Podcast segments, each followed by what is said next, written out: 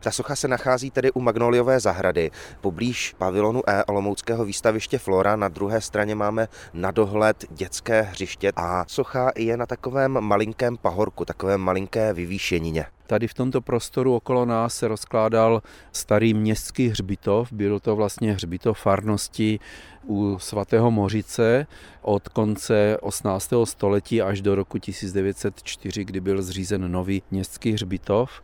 Potom tento areál procházel různými úpravami. V jedné části se nacházela evangelická část, byl tady také židovský hřbitov a po jejich zrušení potom zde vznikl takový základ části parku, který přiléhal k té aleji. Říkalo se mu Stojanovi sady. Ta socha tedy patří Františku Polívkovi, jak se tu píše, prvnímu řediteli České reálky, vynikajícímu vychovateli a botanikovi, ale nejen jemu, z boku můžeme najít dvě desky, z nichž jedna je věnována také jeho manželce Filoméně. No, je to taková zajímavost, řekl bych skoro rarita, protože údajně, když se tady ten pomník v roce 1933 odhaloval, tak do jeho podstavce byly umístěny urny Františka Polívky a jeho manželky Filomény. Byl zřejmě také takovým propagátorem pohřbu žehem, protože tady můžeme na boku vidět takovou kresbu urny neboli popelnice. Když vzhledneme až k samotné soše, k postavě profesora Polívky, tak ji vidíme na pozadí jehličnatých stromů, nad námi táhnou mraky.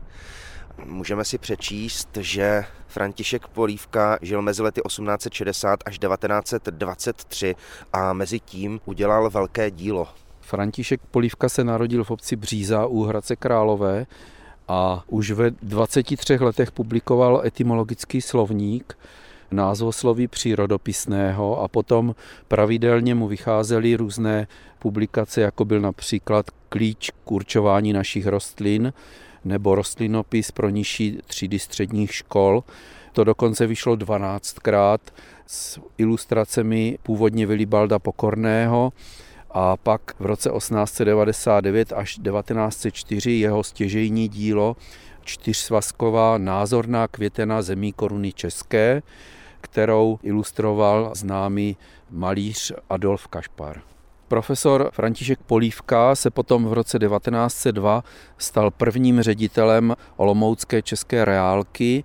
Byl to osvícený pedagog už za mocnářství a byl také známý za první Československé republiky, ale dnes je taková zapomenutá osobnost, i když má za sebou bohatý literární život. Ta socha, kterou si můžeme prohlédnout tady v Olomouckých smetanových sadech, je dílem známého sochaře Julia Pelikána. Ano, vytvořili v roce 1933, kdy bylo desáté výročí úmrtí profesora Polívky a byla slavnostně odhalena 2. července na tomto místě. Julius Pelikán byla známá postava akademický sochař, který působil hlavně v období první republiky a za druhé světové války byl internován v koncentračním táboře ve Svatobořicích a potom se zase zapojil do uměleckého života a vytvořil mnoho soch, jak pomníků obětem válek, tak různých soch, které doplňují některé známé budovy v Olomouci. My když si tu sochu obejdeme, prohlédneme si ji zblízka, tak si tu můžeme všimnout i zvláštních detailů. Tak já až teď právě při prohlídce detailů sochy jsem si všiml, že možná Julius Pelikán tady udělal takový šprým, že vlastně kromě té kytice květin eh, v náruči, tak v pozadí za panem profesorem je takové torzo jehličnatého stromu se šiškami a po něm dolů leze veverka.